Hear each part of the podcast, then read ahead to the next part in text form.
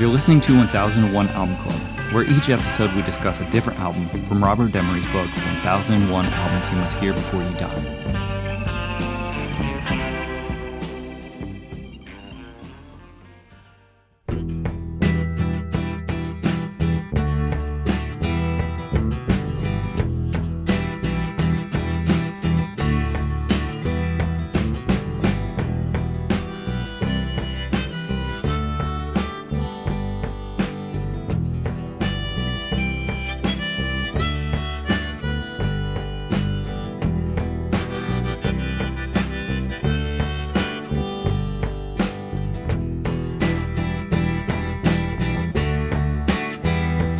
I wanna live, I wanna give. I've been a miner for a heart of gold.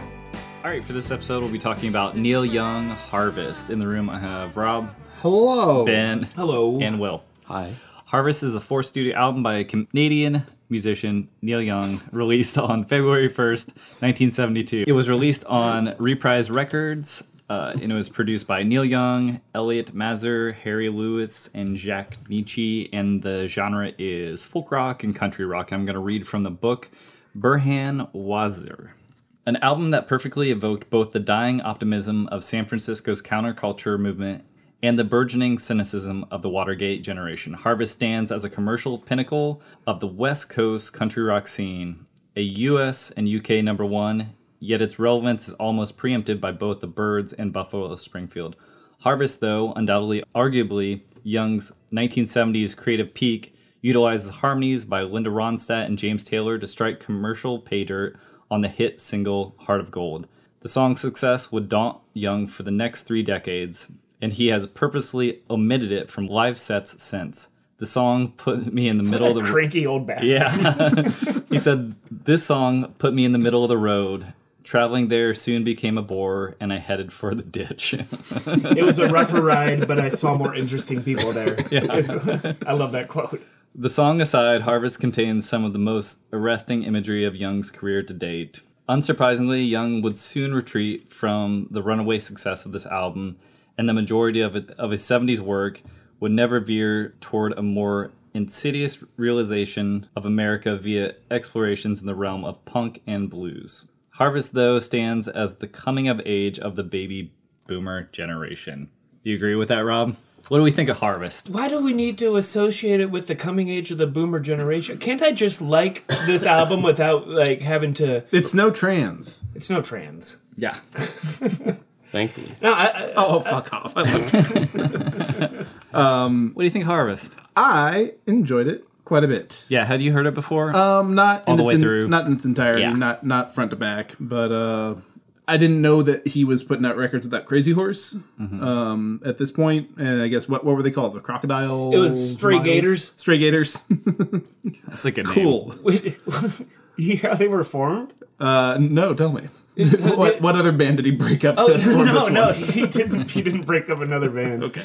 uh, he, it, it was the album was so spontaneously recorded. Uh, Young was in Nashville. I don't know if it was a tour stop. I know he was he was on tour because he had just played uh, UCLA the week before, and that's where uh, that version of the live version of uh, "Needle and the Damage Done" from this record Mm-hmm. was recorded.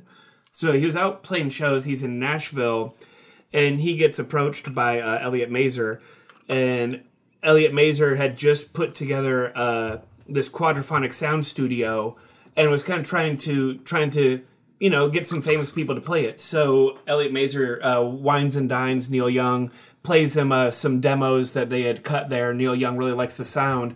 And he's like, "Hey, I've got some songs that like I think they're ready to go right now. Can we record tonight? This is Nashville. Can we like get a band together?" So they just start calling people, and they formed that band that night. Tim Drummond, the bass player, was walking down the street. like, hey, hey, you with the bass guitar, you want to make five bucks the hard way? they literally recruited Tim Drummond, and like Tim Drummond's not a slouch. Like he's a he's a studio gun, but it was Nashville in the '70s. He was walking down the street with a bass, and they pulled him into the studio, and Neil Young dubs these guys the Stray Gators, and they become the touring band for this record. They they just put them all together that night. They recorded like the basic track trackings of uh I think four or five of the songs on this record that night. Wow. That's well, cool. done. well done. Yeah. Yeah. It was, I like how loosey goosey it feels. Um, like e- even the drumming on it, like uh, especially track one, like it's just It's gorgeous. almost behind. It's got that It's- those pockets. Yeah. Heart So- of gold too. It's so s- it's straight Yeah. to a fault in a Yeah. way where I think the other things are kind of like or something. I don't even know if it's the drummer. I think other things might be going around, but I don't know how I feel about these giant London Symphony Orchestra arrangements, guys. like on the Yeah. on um, like uh, Man Needs a a Man Needs a Maid and, Yeah, uh, right. There's a world. yeah, there's a yeah. world. I don't know if I like that. Oh, I, I think I, I like There's a World because it reminds me of uh, that Leonard Nimoy record, the uh, Two Sides of Leonard Nimoy. that's why you like it. because like because that's the shit that Leonard Nimoy is just like doing his like uh like slam poetry over. I, I hear you. I'm glad you found an in with Leonard Nimoy. It is- I'll find it. I'll find it. I would say those are the. Th- I mean, that started with Buffalo Springfield of him doing this sort of like orchestral uh, blowouts or whatever you want to say. But I do think that is the only thing that makes this separate from uh, After the Gold Rush. Uh-huh. Like this Mm-hmm. feels very much like a part two of After the Gold Rush, and with at least with these string arrangements, it feels like a different album. That's the only way I can identify this album from that previous album because I don't even know if it's necessary. I, I like to think of it as a use your illusions part two. Then I've never heard the sequence of words like to think of future illusions, but uh, Uh, weren't these arrangements weren't weren't they Jack Nietzsche? yes, Uh-huh. yes. Man, what a cool career that guy had. yeah, we, he keeps popping up in this book. Yeah. like Yeah, right. every album word. Incredible. He was Yeah, incredible work. Spectre's like head engineer, And right? wasn't he also playing steel guitar live with this re- re- He- uh, he's touring playing act? he's playing steel guitar on uh on Are You Ready for the Country, and then he plays keys on a lot of this. Also at this time, I think he's playing keys for the Stones, right? Yep. Yeah, he's, scoring films, Yeah. you know, of course, is a big thing for him. So, his name's all over the place for a long time. Yeah. cool dude. Did Yeah. you guys know stuff. that Neil Young me. wanted once you took the shrink wrap off for the packaging of this to start biodegrading? I learned that today. I think it's on the, the, the label. Wasn't it just a no, rot away? no, we won't do that, Neil. oh, come on. It's sort of a Dadaist sort of uh, take on that. You know, the the thing uh, was it? I I forget which artist wanted the book that was bound in hard grit sandpaper. Dude, I heard about that. So it Yeah. just destroys So- all of your other yeah, right, albums. Right, Or- right, Books, yeah. So It was on the inside of his of their album, so that when you tried to pull it out, it would ruin its that- that's actually somebody else inspired by the same. concept okay, for okay. The, the, I the think I, I had Dadaist. heard the one that you were Right talking now. about. I heard it was a metal band album. So if you put it on your shelf, it destroys any albums. I'm near going, it. I'm, going, I'm going back to the 1920s with the Dadaists with Okay. a book, but but yeah, these are all people that drew from the from Dada. Find a place to call my own and try to fix up. Start a brand new day. The woman I'm thinking of, she loved me all up. But I'm so down today. She's so fine, she's in my mind. I hear her calling.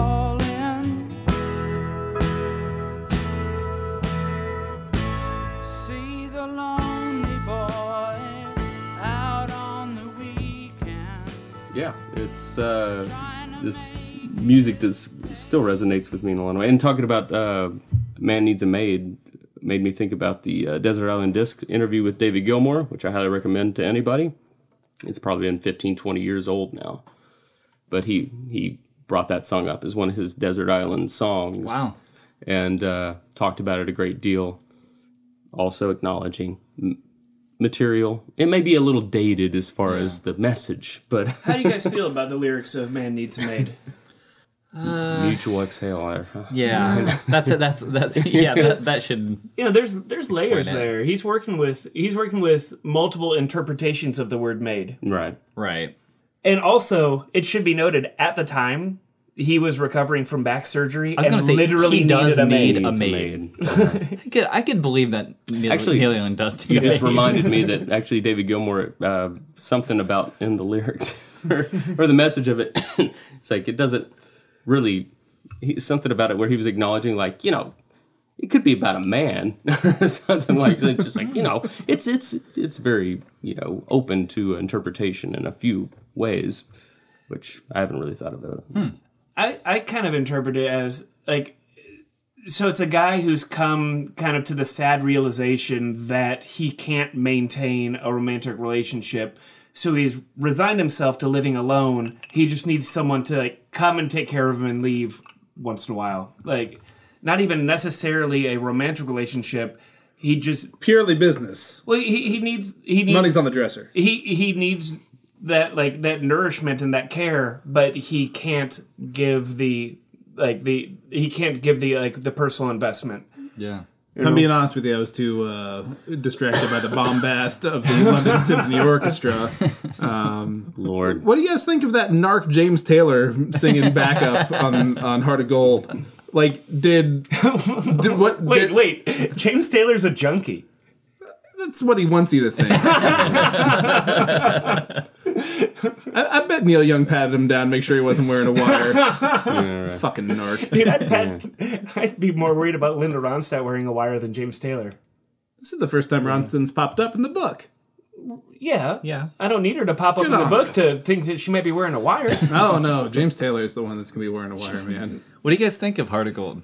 The it's song. great. That's song. one. Nice. It's one of my favorite Neil Young songs. It's it, Heart of Gold is I think in my top fifteen Desert Island tracks. Wow. I really like the song Heart of Gold, and I'm fine that Neil Young distances De- himself. yeah. Doesn't doesn't want to play it. Dude, Neil Young's a cranky old man. That's what I love about him. If he Yeah. doesn't like the same Neil Young songs that I do, so be it. Yeah. He doesn't have to. Yeah. The older I get and I distance myself from things, like a song like Heart of Gold that I think is overplayed, it will come up now and again, and that's when you you know you you're reminded there's a reason for that. Where it's a Yeah. fantastic, you know, gorgeous song. Right in like right in the intro of that song, there's almost just like there's like a chiming tone, and I've been listening to it with headphones. I can't tell if it's like guitar harmonics or I don't think it's actual chimes. But like you can you can really hear it in the intro before he when it's really sparse before he starts singing. There's just like a really cool. It's just a tone that just like chimes. He's like, he's great at inserting the the proper like tones or uh, items, you know, within each song. Like the the first song. out on the weekend. out on the weekend when it comes back to the second uh, verse and there's just that like ringing guitar over the verse it's like a pitch perfect like just little tone just Hmm. I little don't know what you're talking about with the something to- chimes, to but add. I hadn't thought about that. But now I know what you were talking and, about. and I think So, he he's very aware of how his own voice sounds with guitars, and he does pick those. He makes a conscious selection to We're also talking about songs that are super stripped down, and counter. a lot of Yeah. economy Yeah. and like what's there. So It- to it- have things unless like it's that, a, unless Yeah, it's with a Yeah, exactly. That's what I said. It's Uh, one or or a the lush, other. huge orchestra. Yeah. Yeah. right. You know, I've done pretty well. I've been here for a little bit, and I haven't talked about the monkeys at all. Oh man. Oh, well, there's still there's still time. I'm an encyclopedic personality when it comes to. I mean, they're my favorite recorded band of all you should time. have you should have been, here when we covered the monkeys. I know. I No, told you. This is more appropriate Okay, okay. because did you know when Neil Young left Buffalo Springfield? A few days after that, because he was friends with all that group, like he appeared on a couple of Monkeys songs, and those songs are fantastic. like there are songs that I think one of them made it to a record. Uh, uh, you and I was on song after Peter Tork left, so it's just three monkeys. So no one gave a shit about that album or anything. But the guitar on it is so painfully Neil Young, like electric guitar. But uh, recently, the movie Ladybird, I was sitting in a theater and the trailer came on to it, and this song came on, and it was uh, As We Go Along, which is from the Head soundtrack Yeah. and I was just kind of like, is this happening? Like, this is in this trailer. And then I went to see the movie probably because of the fucking monkey song, and uh, I didn't hear it at all in the movie. But Neil Young plays acoustic in that. He plays acoustic on another song right around that time. So It's awesome. yeah, That's cool. often not associated with the monkey's legacy, but There he is. It's right happening. there. If you ever need like a call in, like monkeys reference on some things or anything, it- Are we gonna get? Are we? It's 1972. We're gonna cover some more monkeys. No. There's What do no you- more. yeah, I don't monkeys. think I don't think Michael Nesmith makes these lists. Yeah. What are your thoughts about uh, that narc James Taylor playing the six string uh, banjo tuned like a guitar on Old Man? Oh, you mean a banjo guitar? I think that as a rule, in general, as a blanket statement, a banjo guitar is a is cheating. I, it sounds cool, you know, and like, and you know, I didn't know it was a banjo guitar until until I read that it was. Why is it cheating? Just Explain. Because you're because you're not playing the banjo. You're just playing guitar. It just sounds like a banjo. I think from a purist standpoint, it's like just figure out a banjo. the banjo purist. But there's a lot of the, the, the tens of banjo purists Like, out there in the world. like, But there's a lot of uh, uh, you know keyboards that make other sounds. yeah, for cheaters. Okay, okay, they're cheaters too. I just wanted to make sure we established. Now, like I, I get the appeal of it. You can you can all of a sudden sound like you've learned another instrument without actually learning anything new. Okay, And that that yeah, it's an appeal. If you're a cheater, you know, it's a real narc move, right? okay. it was Neil Young's guitar, Yeah, but guess who was playing it on it? James Taylor. Yeah, the Taylor. fucking narc James Taylor. You're confusing narc James Taylor with heroin junkie James Taylor. I don't think I am. Oh, I learned today who the Fucking old man Serpico. of old man was. Yeah, Yeah, his name's Luis Avila. Uh, he was the caretaker, the old man, him and his wife were the caretakers of the ranch, Broken Arrow Ranch, that Neil Young bought right before recording this. And when he bought the place and met the caretaker, caretaker's like, How's a youngster like you afford a place like this? And Neil Young's like, I just guess I'm just lucky. And he's like, that's the darndest thing I'd ever heard. A youngster like you being able to afford a ranch. You long haired youngster.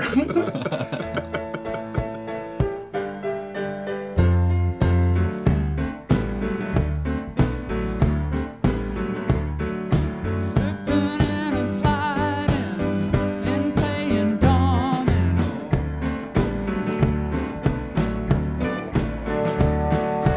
Lefting and then righting, it's not a crime, you know. You gotta tell your story, boy, before it's time to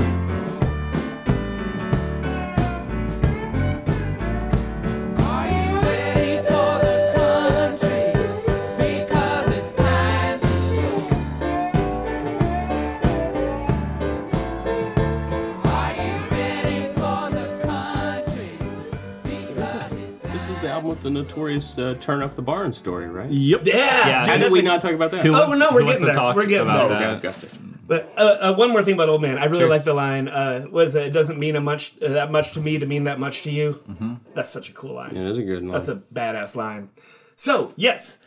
So, uh, Who wants to tell it? I'll tell it. Yeah. Okay. You go for it, bud. You had like Uh, so we mentioned earlier, uh, like f- four or five of these tracks were recorded that evening in uh, in Nashville at uh, Elliot Mazer's Quadraphonic Sound Studios.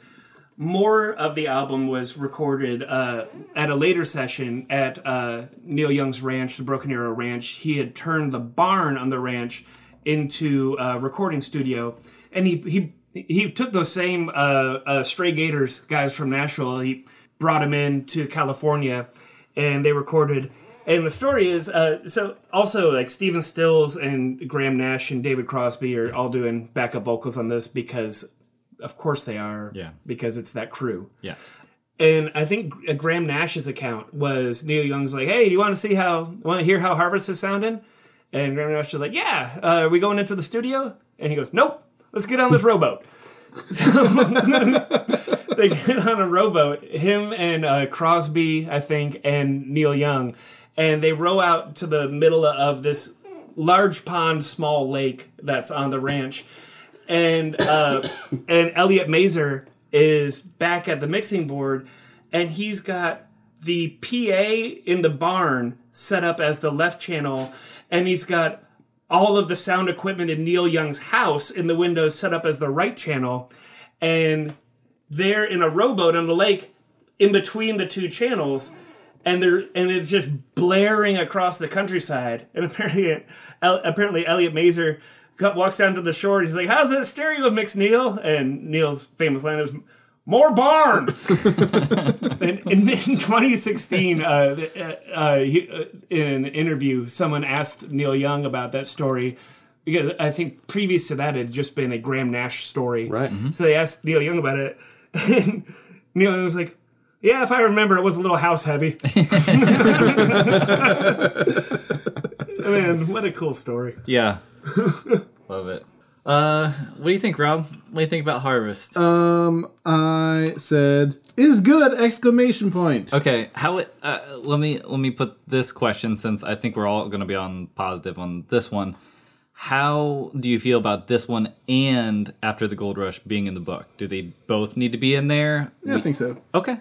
I, I, think they I- both I have don't their think own there's an merits. issue with having uh, those two. I mean, and on like as far as uh, this was number one, like in the U.S., like th- this this, this true. went to number one. This was the so breakout. just for for that alone, you know, this deserves the That's- accolades. Best selling album of 1990 or 1972. That's and right. 1990 and, what? And 1990. wow, what a comeback! Um, Thanks, Pearl Jam. Good thing you didn't get that biodegradable sleeve. Yeah. oh, we could have sold so many more. had we gotten That that. the record label was thinking very short sighted on that. Hello, reprise. Can I buy just sleeves? uh, the, the, the disc's fine. I don't even know. It's not reprise, is it? Oh, I, I, I didn't even write down what Yeah, it was. Uh, is, is reprice. Was it? Yeah. Oh, nice. Yeah, Hey. Good job. Um, All right. one time when I got uh, a, a, a late night drinking, um, I, I ate a lot of Taco Bell. It, it, it happened. more done than this once. before? happened more than once. Uh, but yeah, I put on I- Harvest? I, no, I woke up the next morning. And uh, I was thinking to myself, T Bell and the damage done. every, every taco is like a setting sun. Like, oh, after the gold rush. Yes. oh. So we haven't talked about that song. It's about Danny Danny Whitten of Crazy Horse. Yeah. Mm-hmm. Bummer. yeah. That was a talent. Yeah. Yeah. Total Every, positive. e- every junkie's like a setting sun. James Taylor. Yeah. that narc. James Taylor. Oh, you don't think James Taylor fucking narked on somebody? if only to get more heroin. He's a fucking narc, and you know it. fucking narky hack. Uh, Absolute positive from me, though. This is Okay. a great. Knowing very little about James Taylor. Have you guys talked about James Taylor before? Yes. We've covered a few, uh, at least. I one of had his my albums. suspicions. Okay. But, uh, And he's he's and he's guested. white, right? I don't know. I'm just saying. we think Ben. he is. I, I, you know how I feel about Neil Yeah, Young. yeah. I, I'm not going to talk shit on Neil Young, and uh, you know, like it, this was Neil Young's like most middle of the road album, and so what?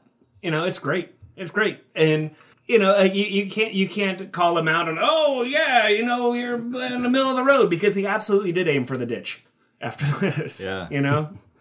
I just I, I like that guy and I respect the things that he does. And this is a great record. Yeah. Mm-hmm. Cool. Fantastic. I mean, right out the gate. I mean, you could opening a, a record with out on the weekend. By the end of that song, I mean, I'm I'm in. You know. Yeah. So. Yeah. And it's not just. I mean, the sound of it, everything we talked about, the economy, the uh, you know, it's so stripped down, but you know, it unpacks so much as far as like emotionally, melodically, and everything. So, it's one of my favorite records ever. I'll, I'll stop after just talking about the first song. I do love that first song. I Yeah, me It too. really sets a tone. Yeah. I I'd never until today really paid attention to how long it was. I just always knew it ends before I want it to. Like that's Mm-hmm. How long is it? It's like four and a half minutes. Yeah. But I always thought it wouldn't was. have guessed it for I thought it being was that like a long. two minute Yeah, me song. too. and I was like, I man, would- I I always would've wish guessed it Out on like the that. Weekend was yeah, a longer song. Four and a half. But yeah, it's it's plenty long. It just it feels so Beautiful. short. Yeah. Beautiful perfection. Yeah, I'm on total positive. I mean, Neil Young just uh, this period he was just striking gold, Mm-hmm. literally with the songs, everything. But I mean, that surprises me that it was a, a top selling record. Uh, The idea that something like that I so stripped down. You know uh, So why, whatever though? has his legacy and stuff, but that that could. it's because Cros- Crosby, Stills, Nash and Young Yeah. that Mm-hmm. Deja Vu had just come out, Oh, really? and that had All blew, that the- was one of All them. I'm a those little solo albums did well anticipated, after that. Really, and I'm Yeah. naive on a lot of Yeah. their s their solo legacies. even so I even don't David really know much. Crosby's uh, If I could only remember my name. yep Mm-hmm. even that one like went Wow. Yeah, went- we, we went covered big. that yeah in past episodes. Yeah, we covered Deja Vu, which came out like in early '71, and it was such like a, a mega smash. And then very strategically later that year, every one, every member of that band Yeah, had a they solo fucking album. Wu Tang the shit out of it. Yeah. Yeah, and all of those albums did good. Yeah. yeah This is my favorite of them, though. yeah Neil Young is definitely my favorite of, yeah. of those. Next time we'll be talking about Curtis Mayfield Superfly. Oh yeah. All right, thanks all. before, and there's so much more. Live alone in a paradise that makes me think of two. Love lost, such a cost. Give me things that don't get lost, like a coin that won't get tossed, rolling home to you. Old Oh, man, take a look at my life. I'm a lot like you. I need someone to love me the whole day through. I want look in my eyes, and you can tell that's true.